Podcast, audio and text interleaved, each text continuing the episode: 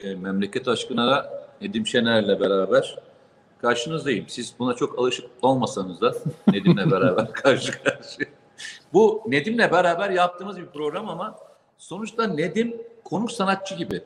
Hani arada sırada bir uğruyor falan. Gerçekten. Yani Bunu- şimdi şey gibi hissediyorum Nedim bazen. Yani şeyin patronu gibi, şirketin patronu gibi. Hani ben buranın e, fabrikada çalışan işçisi sen şey gibi. Arada Hiç- sırada uğruyorsun. hayır. Neler oluyor, ne yapıyorsun? Bak Mete, Mete var ya.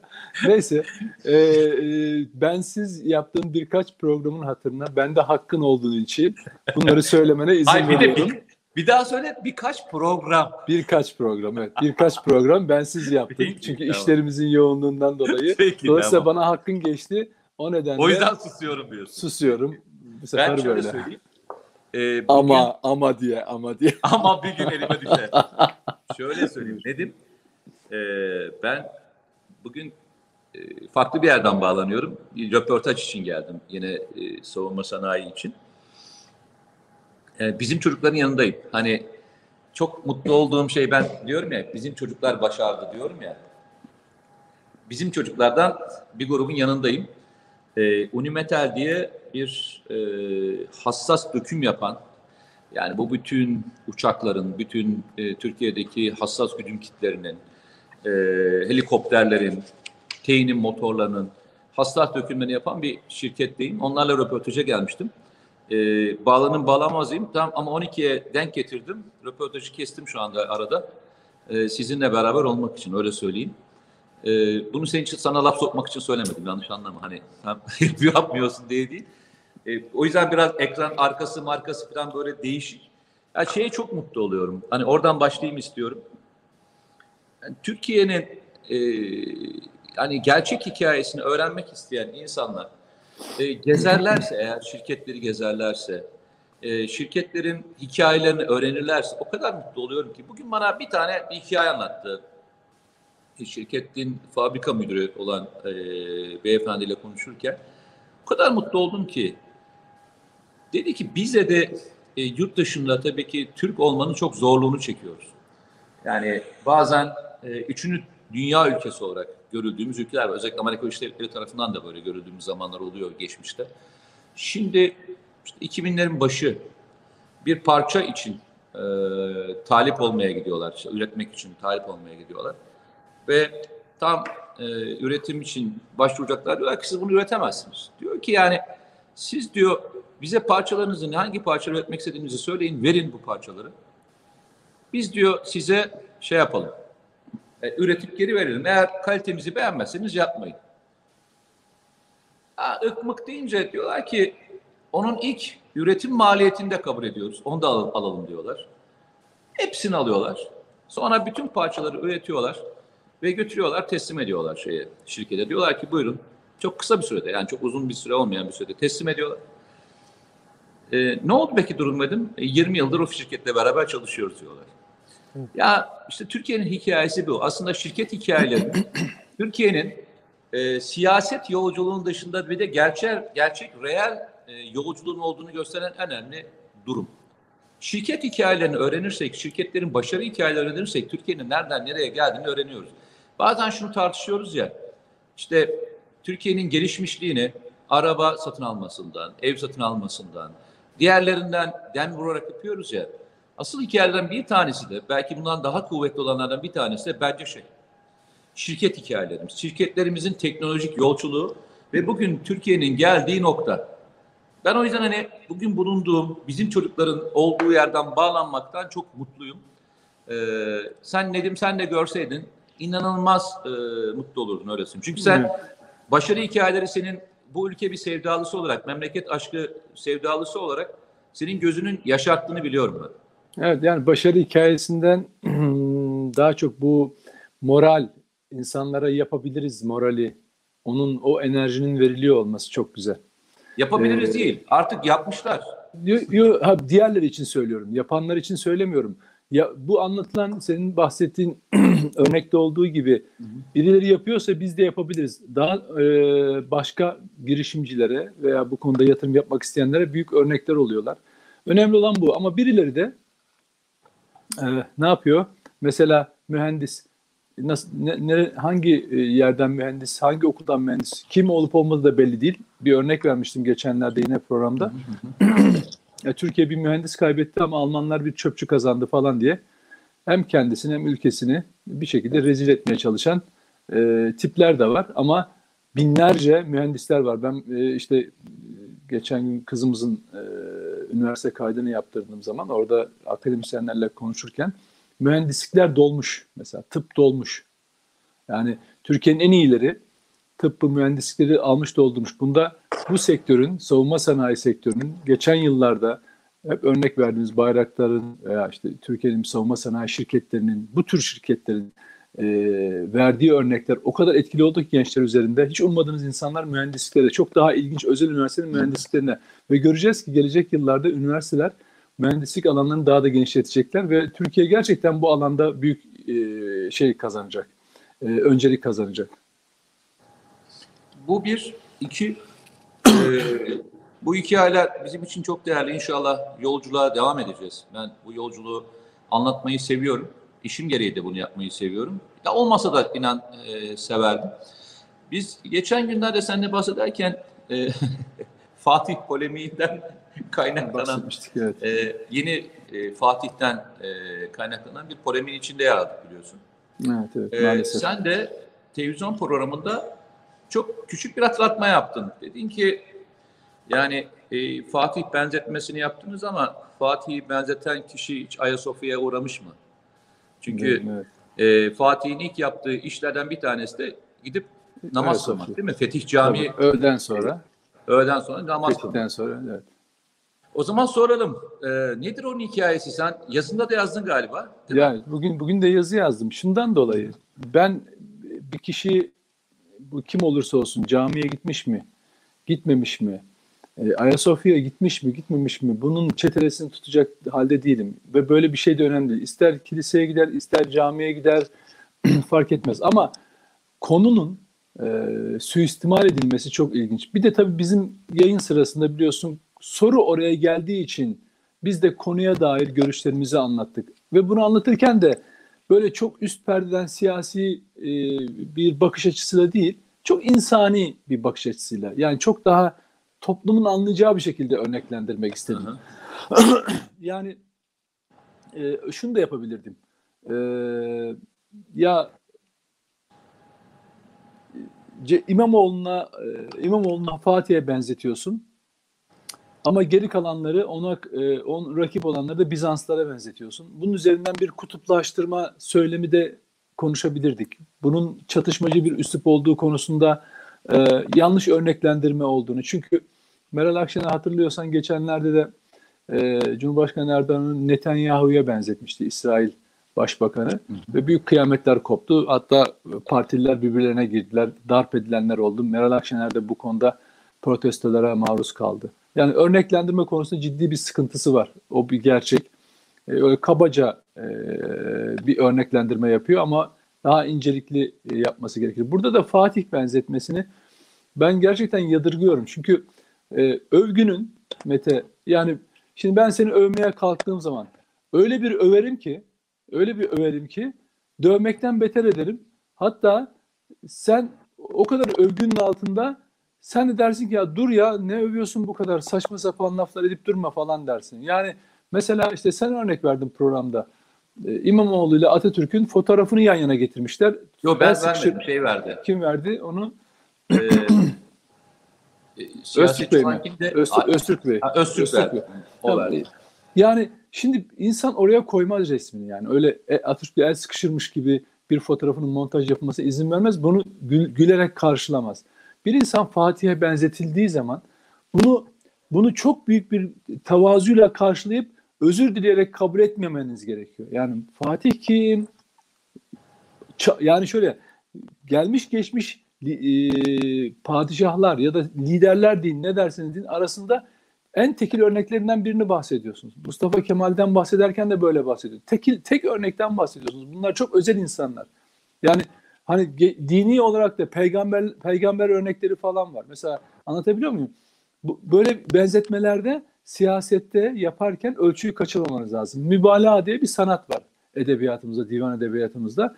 Ama mübalağanın hani bir e, örneği e, övmek veya yermek için abartabiliyorsunuz. Abartılı yerebiliyorsunuz, abartılı övebiliyorsunuz. Ama bunu çok abartırsanız o insana zarar veriyorsunuz. Bu örnekte olduğu gibi. Yani ona Fatih dediğiniz zaman hani Fatih'e ben işte İstanbul Fatih alması gibi işte biz onu Fatih olarak görüyoruz dersiniz. Ama bir de üzerine e, karşı tarafı Bizans'a benzettiğiniz zaman büyük büyük bir fotoğraf çıkıyor diyor karşınıza ve bu hak edil hak edilmemiş bir övgü. Hatta e, AKP'ler açısından da ya da onun rakibi olan e, siyasetçiler açısından e, hak edilmemiş bir yergi. Yani ne onlar Bizanslı ne öteki Fatih. Ya şey Karşımızda- çok güzel. Birisi kim dedi hatırlamıyorum. Bir televizyon programında mı demiş birisi? Ee, eğer İmamoğlu Fatih ise Ulubatlı Hasan kim diye sormuş. E, Şimdi doğru soru. Ha, Bir televizyon Doğru programında sor- sormuş tabii. birisi. Tam hatırlamıyorum şimdi kim sorduğunu da. Doğru Yani soru. şimdi gerçekten e, tarihi figürler üzerinden e, böyle büyük örnekler verdiğinde iki tane maliyeti var. Birincisi tarihi figürü siyasete mal ederek e, yıpratmaya başlarsın. Tarihi figür siyasi bir figür olmaya başlar ki bu olmaması gereken siyaset üstü insanların orada kalması gerektiği düşüncesindeyim. Tabii. İkincisi espri konusu haline getirmeye başlarsın. Yani bu sorunun içerisinde Ulubatlı Hasan kim sorusu bile yani Ulubatlı Hasan'ın e, şeyine e, Tabii. naaşına, kendisine, adına, vasfına Tabii. bir şey e, zul yani. Ben öyle Tabii. söylüyorum. Aynen. Bir hakaret görürüm. O yüzden hani kim olursa Övgüde de bu- evet, Yani- övgüde de övgüde de yergide de Yani e, ölçülü olmak çok bir sürü örnek verebilirsiniz. Bir sürü e, güzel örnekler var. Verebilirsiniz ama nedense bu siyaset son zamanlarda e, gerginliğin hat safhasını yaşıyor ve bu hat safha işte bu tür örneklerde de uç yerlere doğru gitmeye başladı. tabii. Ben tabii. sana şeyi Şimdi soracağım. şey, şey ben buna devam edebilir miyim biraz daha yoksa E, konu tabii tabii devam edebilirsin buyur. Tabii. Şimdi Zaten patron sensin. Biz estağfurullah rica yani ederim. neydi o şeyin şey? e, fabrikadaki işçi şarkısını kim söylüyordu ya? Cem Karaca. Cem Karaca. Ben öyle oldum senin sayende. İşçisin sen işçi kal hikayesi. Öyle ben öyle oldum. Yani devam et, kal, dur, bekle, gel, gelmeme. Hayır, konu konu Nasıl konu nasıl kopmasın devam diye. etmek istiyorsun? Estağfurullah. Konu kapmas, kopmasın diye. Şimdi burada e, mesele şu. E, bu benzetme üzerinden bir sempati değil, bir antipati yaratıyorsunuz siyasetçi hakkında. İki, o siyasi siyasetçi hakkında hiçbir şey bilmediğinizi de gösteriyor. Neden? Şimdi ortada bir bir başka bir fotoğraf var aslında. Yani onu bu şekilde övmesinin hatta hatta ben Yeni Kapı'da Kılıçdaroğlu değil de Meral Akşener'le İmamoğlu'nun sahneye çıkıyor olması çok ilginç e, bir ayrıntı. Neden? Çünkü Büy- Büyükşehir Belediyesi'nde İyi Partililerin e, orta kademe yönetiminde hatta bunu e, Ümit Özdağ da söylemişti. İşte bavul işlerini onlar hallediyorlar falan filan diye. Bir takım e, iş yapma becerilerinden dolayı onların tercih edildiğini söylemişlerdi. Hatta ben CHP'lerden de duyuyorum. Yani hatta bunda şikayet babında duyuyorum. CHP'lerin çok fazla e, yer almadığını, İyi Partilerin çok öne geçtiğini açık açık da söylüyorlar, eleştiriyorlar da bunu. Ben bunu üst düzey CHP'lilerden de e, işittiğim için biliyorum. İkincisi Meral Akşener mesela çok örneği üzerinden yürümek gerekiyor. Yani siyasi amacı nedir onu daha sonra tarihi olarak değerlendireceğiz. Tabii bir başka siyasi amacı var. Onu da hatırlatmadan geçmeyelim. Ee, Kemal Kılıçdaroğlu'nun adaylığı netleştikçe, projeleri daha çok gündeme geldikçe ve bu konuda geri adım atmadığı ortaya çıktıkça bu sefer belli ki Meral Akşener Ekrem İmamoğlu'nu öne sürerek e, Cumhurbaşkanlığı adayında e, onun onu bir koz olarak e, e, öne koyacağını görüyoruz. Yani İmamoğlu e, Kılıçdaroğlu'na karşı tek başına mücadele edemiyor. Ama şimdi Meral Akşener'le beraber galiba Kılıçdaroğlu'na karşı beraber e, bir mesaj verecekler. E, Meral Akşener diyecek ki tek adayla gidelim ama İmamoğlu ile gidelim diyecekler gibi geliyor bana. Çünkü Kılıçdaroğlu gitgide hatırlıyorsan Şimdi e, o zaman da ne olacak? Diyorsun ki o zaman da bu aday kabul edilmediği için herkes kendi adayla gidecek. Yok yine uzlaşırlar. Bir yerde uzlaşırlar. Öyle yani mi? bir tabii bir yerde uzlaşırlar ama yani CHP yönetimi İmamoğlu'nun adaylığı konusunun muhtemelen e, önemli ölçüde ertelemiş veya işte onu e, üzerine çizmiş durumda. Kılıçdaroğlu üzerine her şey e, yürüyor. Ama Akşener İmamoğlu üzerinde duruyor. Bu çok açık. E, eğer bu karşı karşıya gelme durumu olursa orada CHP'nin dediği e, olacaktır. Yani Kılıçdaroğlu oradan kolay kolay adım atmaz. Parti yönetimi de kolay kolay adım atmaz. E, yani bu çünkü şöyle bir şey. E, yani İmamoğlu'nu oraya getiren aday yapan, bilinmezken, tanınmazken getirip aday yapan Kılıçdaroğlu'ydu. E, şimdi e, e, İmamoğlu'nun hangi özelliğinden dolayı Cumhurbaşkanlığı için ona oy verecek insanlar ya da şey böyle bir imajda e, aynı şey Kılıçdaroğlu için de geçerli. Kılıçdaroğlu'na niye vermeyecekler insanlar? Başbakan adayı olarak CHP'nin e, başbakan adayı olarak seçimlere girmiş, kaybetmiş olabilir ama oy almış bir insan bu sefer seç, CHP seçmeni tarafından ne, Cumhurbaşkanı adayı olmasını niye istene, istenebiliyor onu da anlamış değilim. Bunu da geçtim. Yani böyle bir siyasi şey de var. Ama öbür taraftan bakacağım ben. Tekrar kısaca anlatayım. Ee, böyle bir örnek verirken yani Fatih benzetmesi örneğini verirken e, bir de kişinin özelliğine bakarsınız. Bir de hakikaten o misyonu taşır. Yani İstanbul'un şehremini yani şehrimin nedir? Osmanlı İmparatorluğu döneminde belediye başkanları olarak atanan kişilere şehremini denirdi. İstanbul'un şehremini demek senin benim gibi İstanbul'da yaşayan birisi değil. İstanbul'un emanet edildiği kişi yani emin kişi, emanet edilen kişi demektir. İstanbul'da olan her şeyle ilgilidir. Camisinden, yollarından, kilisesinden, efendim havasından, suyundan, insanından, konutundan, alt üst ne varsa yapılarından sorumludur değil mi? O çünkü şehri eminidir. Bu böyledir. Osmanlı'dan beri böyledir. Şimdi ona diyor ya zaten e, İmamoğlu 16 milyonun başkanıyım falan diye. Güzel. Peki ben bir süre önce duymuştum. O akşam yayın sırasında da yetkililerden de teyit alarak e, şey yaptım, e, anlattım. Dedim ki yani İmamoğlu'nu Fatih'e benzetiyorsunuz. Buna ben e, şey olarak, tarihsel olarak, siyasi olarak itiraz edebilirim. Ama bir de bir gerçeklik var, bir olgu var. Fatih'in hatırasına saygı. Şimdi Fatih'in yurt dışında satılan tablosunu alıp belediyede gururla sergiliyorsunuz. Peki Fatih'in en büyük eserini İstanbul'un fethi. Bir çağı açıp bir çağı kapatıyor. Onun içindeki en büyük sembol ne? Ayasofya Camii Kilisesi'nin camiye çevrilmesi ve bugüne kadar da cami olarak hizmet etmesi. 86 yıl sonra bu şey müze olan müze olarak kullanılan cami tekrar ibadete açıldı.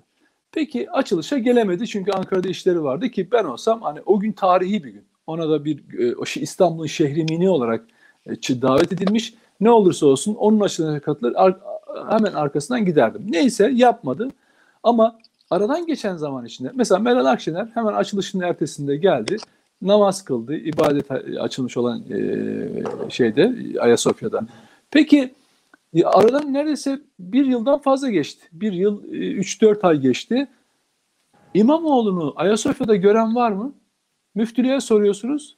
Hayır yok. Cami görevlilerine soruyorsunuz yok. En son Diyanet'e de hani o da bir teyit etsin diye ona da sordum. O da yok. Çünkü gelse mutlaka protokol karşılaması yapılır. Oradaki hocaların haberi olur. Nitekim bir belediye başkanı Ayasofya'ya geldiği zaman soracağı soru bir ihtiyacınız var mı? Hani biz ne yapabiliriz gibi çok şeylerdir. İlişki biçimi kurulur, ilişki kurulur. Onların hiçbirisi olmamış çünkü gelmemiş. Şimdi Ayasofya'ya neden gitmemiş? Yani vakti mi olmamış mesela? Bakın bur buradaki şey politik bir şey. inat. Politik bir inat. Yani ben onu öyle okuyorum. Yani Ayasofya'ya gitmemenin bir nedeni şey değil, vakit olmaması, o unutmuş olması falan değil. Politik bir inadın içinde, politik bir tavır da diyebilirsiniz buna. Bu Ayasofya'nın açılıp açılış kararıyla ilgili bir durum. Ama kendisine sorarsanız açılışla ilgili görüşlerinde diyor ki benim için 1453'ten beri cami orası falan filan. Bu çok genel harmanlama, yuvarlama bir cümle tamam mı? Yani bu şey gibi Demirtaş'ın suçu ne? Ben anlatayım size suçunun ne olduğunu isterseniz. Mesela Kobani odalar arasında 53 kişinin öldürülmesi katledilmesiyle ilgili. Toparlasak? Tabii. Dolayısıyla burada burada benzettiğiniz kişi Ayasofya Camii'ne gitmek. Onun dışında bak gitmiyor. Onun dışında mesela Selahattin camileri var. Süle, Sultanahmet, Süleymaniye, Fatih camileri gibi. Buralarda İstanbul Büyükşehir Belediyesi güvenlik ve temizlik hizmetleri veriyor. Ama Ayasofya'da bunları yapmıyor. Peki Ayasofya'nınki nasıl hallediliyor? Fatih Belediyesi tarafından, Kültür Bakanlığı tarafından, e, güvenlikte emniyet tarafından falan sağlanıyor. Anlatabiliyor muyum? Yani oysa şu gerekmez mi bana göre? Benim için memleketin en önemli meselesi falan bu değil. Meral Akşener böyle bir benzetme yaptığı için bunu konuşuyoruz. Bana ne? Gitmiş gitmemiş. Ben bunu aylar öncesinden biliyorum gidip gitmediğini. Ben bunun eğer bunun aa çok büyük bir haber yakaladım deyip günler öncesinden, aylar öncesinden, altı ay öncesinden yazabilirdim böyle bir şeyi. Hayır. Hiç böyle bir derdim olmadı. Ama bu benzetmeyi Meral Akşener yaptığı için ben bunu tekrar teyit ederek son durumuyla ilgili eğer ha o arada gelmiş olsaydı ben böyle bir şey dile bile getirmezdim ama gelmediği için konuya binaen söyledim. Dolayısıyla burada Ayasofya, Ayasofya'ya karşı bir politik direnç var. Bu da bana göre bu da bana göre İmamoğlu'nun dünyaya verdiği bir mesaj. Yani Peki. Ayasofya'ya gitmemek bence dünyaya küresel sisteme verdiği bir mesaj. Niye? Okey. Çünkü küresel sistem ne istiyordu ya da ne istemiyordu Mete? Ayasofya'nın müze olarak kalmasını. Evet, Peki. budur hocam. Şimdi e, Megri Megri'den devam edelim mi? Çok eğlenceli. Sabah e, onu dinlerken tekrar ya bir CHP'li üst düzey yetkiliyi ya gerçekten ne diyeceğimi bilemiyorum biliyor musun? Yani gerçekten ne diyeceğimi bilemiyorum. Arkadaş of hani siyaset bu kadar mı rezillik içinde olur ya?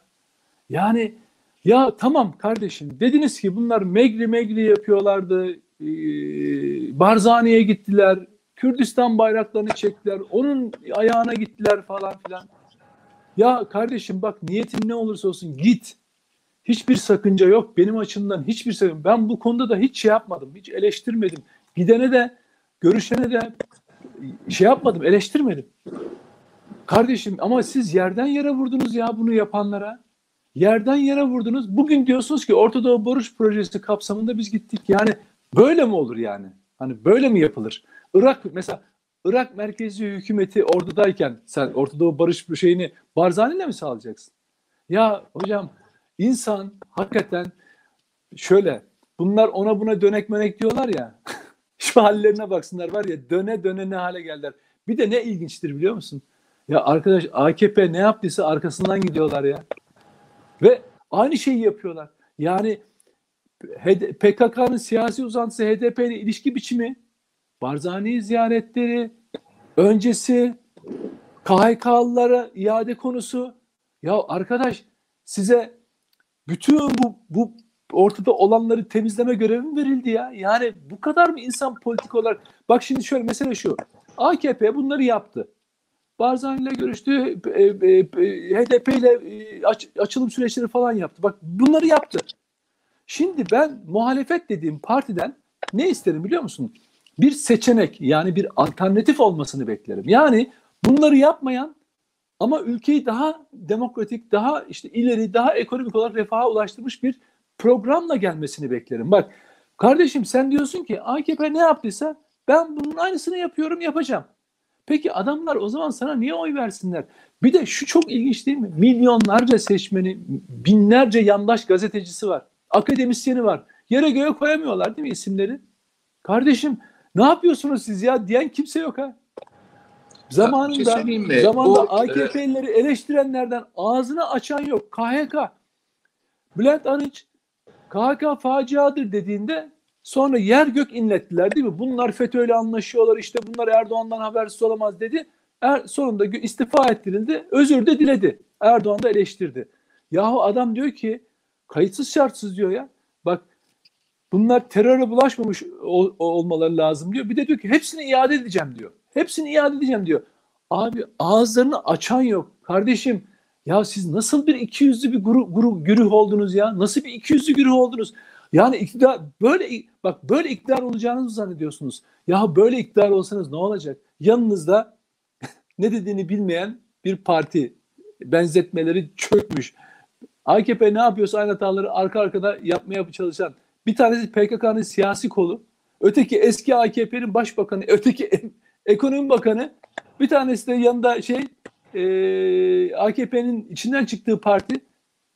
Kardeşim bunlardan siz hakikaten ülke yönetebileceğinizi zannediyor musunuz ya? Ya gerçekten mesela şimdi ben ben şey olsam yemin ediyorum senin gittiğin şu anda Ünlü Metal'deki yetkililer olsam Hani bu ülkenin seçim sonrası böyle bir siyasi tablo karşısında ya hocam ne olur acaba falan filan yani böyle bir şeye girelim yani. Kardeşim ben demiyorum ki muhalifler iktidar olmasın. Ol ol. Alternatif ol. E, seçenek ol. Yani AKP ne hata yapıyorsa onu nerede eleştirdiysen o hatayı yapma. Tam tersine bu ülkeyi ulusal birlik içinde, refah, diyalog içinde nasıl yönetirim onu insanlara anlat. Çıkmış CHP'nin üst düzey, en üst düzey yetkilisi bugün olayı savunuyor. Yahu aynı ağzından yerin dibine batırıyordu Barzani'yle görüştüğünde. Yerin dibine ama, batırıyordu. Ama, e, ama e, Megri Megri Daha ona gelmedik. İktidar olurlarsa daha beterini yapacaklar.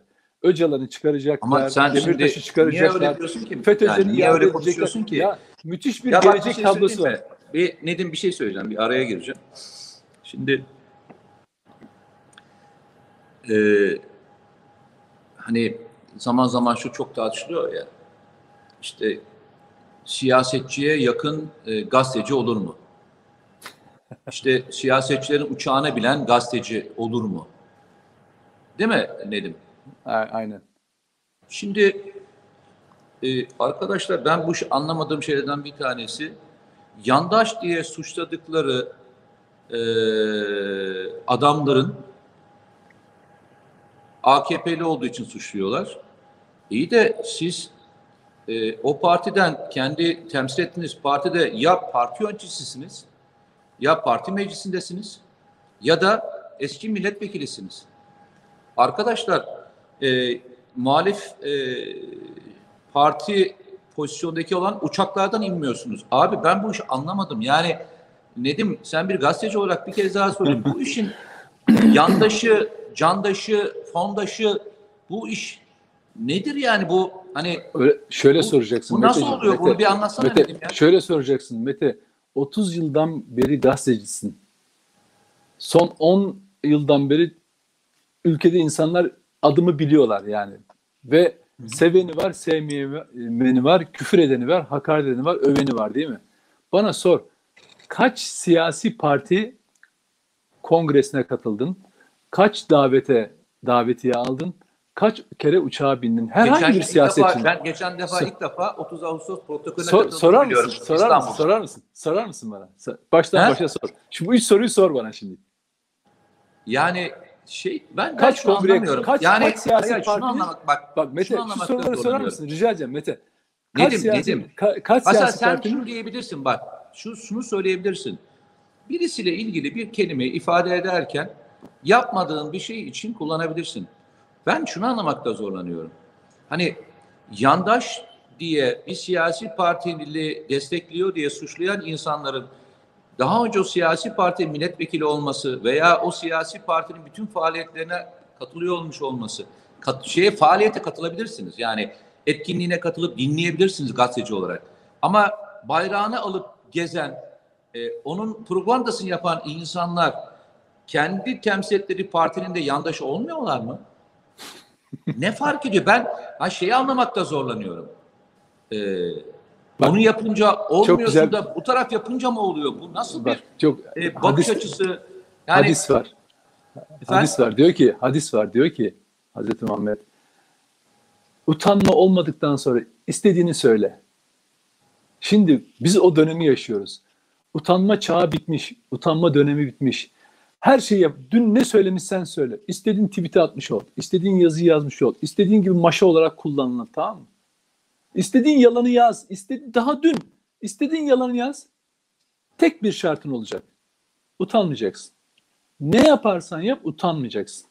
Onun için de ar damarın çatlamış diye bir lafımız var bizim çok güzel. Ar damarı çatlamış hocam bunların. Bak bugün yani ben atılmadık ben kendi adıma söylüyorum. Gazeteci olarak atılmadık iftira, hakaret görmediğim hakaret kalmadı değil mi? Bir kişi bana bugüne kadar sen şu uçağa bindin dedi mi? Diyemez. Şu kongreye gittin dedi mi? Diyemez. Peki şu haberin yalandı diyen çıktı mı? Söyleyemez. Ama birileri oturup niye işine gelmediğinden eleştirdiğimiz için etmediği hakaret kalmadı. Beni bir uçakta bilmem ne siyasetçiyle kol kola yan yana sırtarak e, böyle gö- gören oldu mu arkadaş?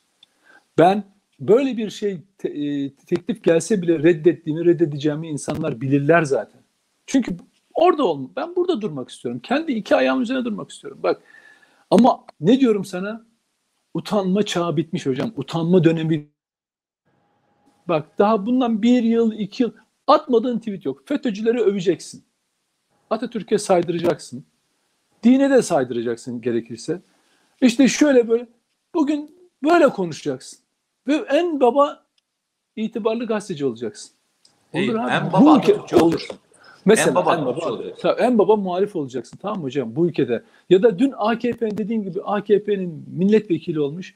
Abi adam muhaliflik kullarını da almış götürmüş. Geçen Yahu gün dün iktidardın. TV, Veryansın TV e, Nihat Genç Üstad'ın da olduğu e, Veryansın TV'de bir haber vardı. Çok ilginç.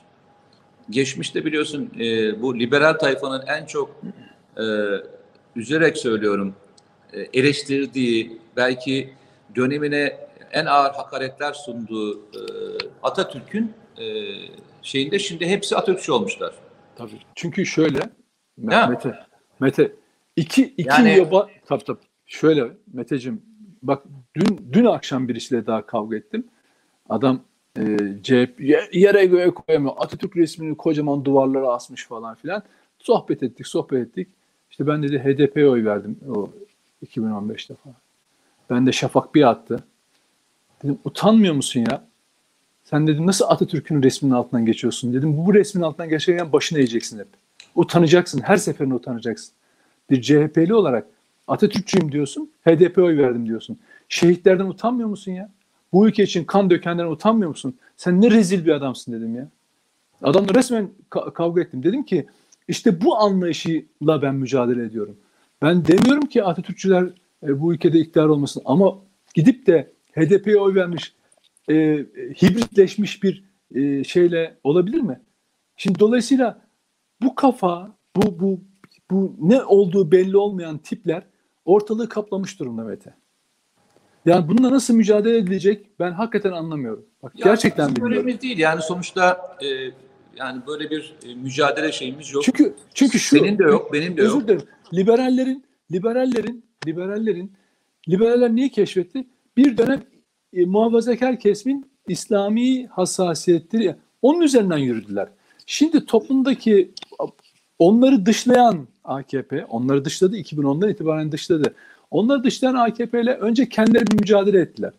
FETÖ kumpaslarıyla devam ettiler. Bak bu adamların en büyük günahı öyle İslamcılığı kullanmış olması, İslamcıları kullanmış olması, yani muhafazakarları kullanmış olması, şimdi Atatürkçüleri kullanmış olması.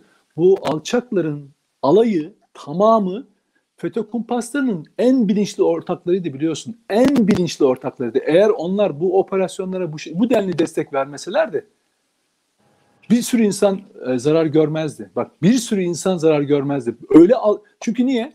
Onları insanlar, toplum, e, e, entelektüel camia tarafsız hani devletle toplum arasında tarafsız işte bir kanaat önderi olarak bir yere yerleş, yerleşmişti 80'lerden 90'lardan beri. Ama bu operasyonlar aa darbeciler geliyor işte bak görüyor musun Ergenekon işte mesela Hrant Dink'in cinayetini en çok kullanan bu alçaklar değil miydi? Arkadaşları Hrant Dink cinayetini işte ortalığı yıkmadılar mı liberal arkadaşları? Ergenekon öldürdü, ulusalcılar öldürdü, Atatürkçüler öldürdü diye. Peki sonra ben Ya uğraştım. onu geç, ben hayatımı, bir bak, şey ben söyleyeyim ya. uğraştım, hayatımı koydum. Hapse Ya, girdim, çıktı, hapse girdim, Nedim, çıktım. Ardından Nedim. FETÖ'cüler yargılanmaya başladı. Nedim. Bir tanesi mahkemeye gitmedi Mete. Nedim, geçmişte PKK'nın yayın organı olarak çıkan gazetelerin e, de çalışan orada önemli pozisyonları kurucuları olanlar bugün hangi pozisyonlarda ve kendilerini tabii. Türkiye'de ne olarak pazarlıyorlar? Tabii abi Aydın, Aydın, Büyük Aydın, Büyük Aydın. Bak taraf E, gazetesi büyük Aydın'ı ya. Büyük Tabii. Aydın'ı bırak. Tabii. Büyük Atatürkçüler. Tabii, tabii, tabii. Oraya- Atatürk'ün adını falan ve işin Tabii. ilginç tarafı da ben şimdi bazen gerçekten e, kafam beynim duruyor ama diyorum ki demek ki sistem sistem içinde böyle ilerlenmesi gerekiyor. Yani arkadaşlar böyle bir yöntem biliyorlar. Demek ki unutuyor insanlar. Hep bazen seninle konuşuyoruz. E, konuştuklarımız, yazdıklarımız her şey ortada. Oradan ilerliyoruz. Yani ne söylüyorsak aynı yerden ilerliyoruz. Sana da söylüyorlardı zaman. Abi çok değiştim. Ya diyorum Bundan 15 yıl önce söylediğim kelimeyle bugün söylediğim kelime arasında bana bir tane şeylik söyleyin diyorum. Farklılık söyleyin. 15 yıl önce söylediğimde de bugün yani. Duruyor şimdi. E, Abi aynı şeyi söylüyorsun. Fark eden ne diyorum? Çünkü o gün o gün işinize o yarıyordu. Bugün işinize bu yaramadığı için şu anda diyorum Evet. ben değişmiş gibi gözüküyorum. Yok Evet. arkadaş diyorum. Ben o gün de aynı adamdım, aynı şeyi söylüyordum. Bugün de aynı adam aynı şeyi söylüyorum. Yani Ergenekon'da Ergenekon'un aleyhinde olup bugün Ergenekon'un lehinde konuşmuyorum ki. O gün de aleyhindeydim. Bugün de aleyhindeyim. Ama o gün sizin için kullanışlı olan oydu. Tabii. Çünkü oradan siyaset üretip e, yürüyordunuz şeyin üzerine. E, siyasi e, bir ka- kazancınız vardı. Yok arkadaş benim Tabii. görüşüm o zaman da aynıydı. Tabii. Veya o günkü PKK ile düşüncem aynıydı. Aynı. Çünkü sizin işinize yaramıyor. Yani Tabii. o gün çözüm süreci veya diğer süreçlerin içerisinde yapılan yanlışları o gün televizyona çıkıp söylüyordum. Şimdi de iyileri söylüyorum kardeş. Yani şu Tabii. anda PKK bitirilme noktasına geldiğinde neyin aleyhine konuşacağım? Tabii. Yani o günkü fikrim de PKK ile aynıydı. Bugün de aynı. Ama bugün iyi şeyler yapıldığını övdüğüm için bir yere yaftalanmaya çalışıyorsunuz. Bir yere damgalanmaya çalışıyorsunuz. Ben hep bunu söylüyorum. Arkadaşlar diyorum bizim durduğumuz yer aynı da siz etrafımıza döndüğümüz için siz açı, açı farklılığını yaşıyorsunuz. Siz açı hatası yapıyorsunuz. Yoksa bizim gittiğimiz istikamet aynı istikamet. Tabii. Bu tabii. istikameti ilerlediği müddet- müddetçe de biz hiç e, değişmeyeceğiz. Yani geçmişte attığınız tweetler, attığınız manşetler, attığınız haberler veya attığınız, yazdığınız, çalıştığınız, oturduğunuz, kalktığınız, fotoğrafladığınız, onu yaptığınız, bunu yaptığınız insanlarla ilgili siz bir geçmişe dönüp bakın. Ondan sonra gelirsiniz sıra bize geldiğinde bizimle beraber konuşursunuz. Tabii, tabii. Söylediğimiz her kelimenin 15 yıl öncesiyle neyse şimdi de arkasına durabiliyoruz. Sen değiştirdin mi dedim fikirlerini hiç? Ya Mete şey hiç şöyle düşün. mi? 15 Ya- yıl önce söylediğin fikrinle ilgili bir şey değiştirdin mi? As, asla ya. Çünkü çünkü neden? Hesap yapmadan, hiçbir kitap yapmadan, kişisel beklentin olmadan ve bu ülkenin topraklarına ayaklarını basarak aklın da fikrin de bu yer gök kubbeyle yer yer altın yerin e, üzerinde oldukça hata yapmazsın kardeşim. Şaşırmazsın. Bu milletten şaşırmazsın. O, ama o namussuzların derdi görüşlerini emperyalistlere, e, başka yönlere göre verdikleri için, başka rüzgarlara göre verdiği için senin değiştiğini zannediyor. Şöyle düşün. Ya, Bu şey gibi. Şöyle düşün bak. E, gemi denizin ortasında tamam mı? Rüzgar alıyor bunu savuruyor. Gemiden bakanlar diyor ki ya güneşin yönü değişti falan zannediyor. Lan güneş aynı yerde duruyor. Sen aslında tabanınla beraber yani üzerinde durduğun gemiyle beraber yer değiştirdin. Farkında bile değilsin. Senin altındaki tabanı kaydırdılar. PKK konusunda, FETÖ konusunda bu ülkeyle ilgili. Ya Ama megri megri. tabii şimdi bak Ama megri megri. e, peki peki Me- Mete e, liberaller Atatürkçü kesime en büyük tuzağı kuran ve en büyük pay sahibi olan Nihat Genç dışında Allah aşkına tepki gösteren bir tane Kemalist var mı? Bak hepsi sustu. Niye biliyor musun? Aman diyorlar. Murat Belge'yi ürkütmeyelim. Onu da kullanalım. Aman e, Hasan Cemal'i ürkütmeyelim. Onu da kullanalım. Ay işte bilmem ne yapalım. Hadi o da yanımızda olsun. Yani blokuna kadar HDP'li, PKK'lı, FETÖ'cü ne varsa burayı biz böyle tahkim edelim. Bununla biz bunları deviririz diye düşünüyorlar biliyor musun? Başka hiçbir hesapları yok. Başka hiçbir hesap. Ya arkadaş bir ülkede iktidar olmanın yolu topluma verdiğin güven ve programındır. Hala bunu anlamıyorsun. Sen sadece şunu Ama yapıyorsun. öyle servis nasıl olsa ediliyor Nedim. tabii nasıl olsa Ama diyorsun. hala öyle servis ediliyor. Tabii. Yani bir, bir bunu- nefret figürü tabii bir nefret figürü oluşturacaksın. Ona karşı da e, mesela diyor ki bunlar siyasal İslamcı. Bunun çaresi de şeydir. E, Atatürkçülüktür. Efendim bunu kullanalım. Bak kendi kendine bir sorun şeyi tanımlıyorsun, sorunu tanımlıyorsun, bir çare üretiyorsun ve onun arkasına şey e, e, bütün kitleyi blok e, şey, blok hale getirmeye çalışıyorsun. Çok yani şey klasik çok bir ilginç bir tabir kullanıyorlar. Ya biz çok büyük hata yapmışız. Atatürk'le ilgili bu kadar e, yanlış düşünceler. İkinci Cumhuriyeti savunmuşuz. Artık Onu onu diyorlar? savunmuşuz. Çok büyük hata etmişiz. Tabii. Yani e, hatta hata etmişiz, yanılmışız. Bir de sizi yanıltmışız. e, diyor arkadaşlar. Ama E, bugün artık diye birlik olma e, zamanı. evet evet öyle diyerek de devam ediyorlar. Evet. Burada bırakalım. E, Tamam. Arkadaşlara e, çok ilginç bir sohbet oldu Nedim. E, senin tabii olman çok fark ettiriyor programı. Çünkü yani memleket aşkına programı çünkü iki kişilik yapılan bir program. Evet evet öyle. Yani ya yani memleketi olmuyor programı ya aşkı olmuyor. İkisinden bir tanesi okunca tek başına kalınca zorlanıyorum. Vay. E, memleket aşkına e, programında olduğun için çok teşekkür ederim. Bu arada Ben teşekkür ederim. e, Süper Haber'de ilginç bir transfer olmuş. Hiç haberimiz yok. Cengiz Er e, patrona e, haberimiz yok biliyorsun değil mi? Bak tepki şöyle. Ben de tepki çok acayip. Niye bunu, bunu Öğrendin mi sen kimle kimin Bak, program yapacağını? Hayır ama şöyle Cengizer çok acayip. Cengizer çok acayip. Bunu niye söyledim biliyor musun? Niye? Cengizer'in tweetlerine bak. Adamın tek bildiği kelime çok acayip. Şimdi bir şey bak bir şey söylemek istiyor. Adam var ya bu patron buranın patronu. Şimdi bir şey söylemek istiyor.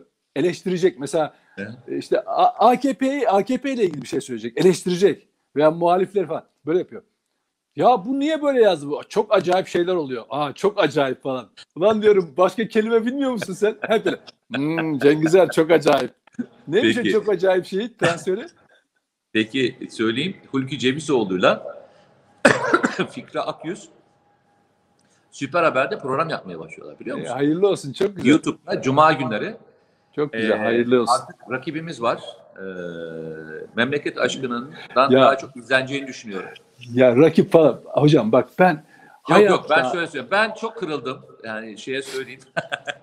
rakip rakip falan. yok. Abi Yok, rakip nedir ya? Rakip ne Yok, ya? yok, Ya ya, ya- yapıyorum ya dur. Ha, dur bitireyim. Dedim mahvettin yani gerçekten mahvettin. Yani çok Espri- acayip. Cengiz çok acayip. Yok hayırlı olsun. Bence e, büyük güç katacaklar Süper Haber'e. E, Fikri Akyüz'ün de tekrar ekranlara demeyeyim yani YouTube sonuçta bir ekran e, TV değil ama e, iki e, iyi konuşan, iyi kelime üretebilen e, iki kişinin Süper Haber'e çok şey katacağını düşünüyorum. E, arkadaşlara şimdiden tavsiye edelim. Cuma günleri e, onları da takip edin ve e, programa desteğinizi verin. E, Cengiz Bey büyük transfer. E, tebrik ediyorum. Kendinize iyi Çok bakın. acayip. Cengiz Bey acayip. çok acayip. Cengiz çok acayip bitirelim. Çok acayip Kendinize iyi Cengiz. bakın. Allah'a emanet olun.